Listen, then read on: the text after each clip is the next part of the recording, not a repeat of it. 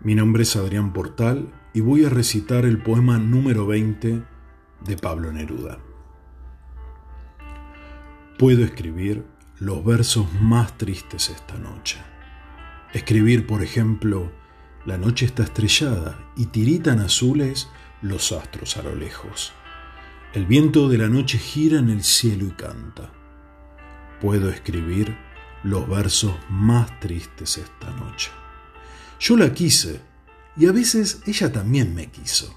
En las noches como esta la tuve entre mis brazos, la besé tantas veces bajo el cielo infinito.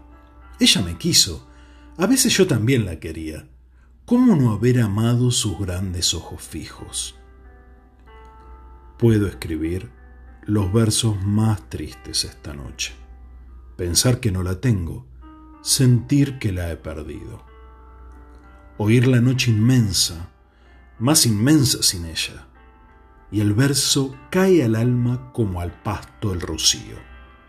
¿Qué importa que mi amor no pudiera guardarla? La noche está estrellada y ella no está conmigo. Eso es todo. A lo lejos alguien canta, a lo lejos. Mi alma no se contenta con haberla perdido. ¿Cómo para acercarla mi mirada la busca? Mi corazón la busca y ella no está conmigo. La misma noche que hace blanquear los mismos árboles. Nosotros, los de entonces, ya no somos los mismos.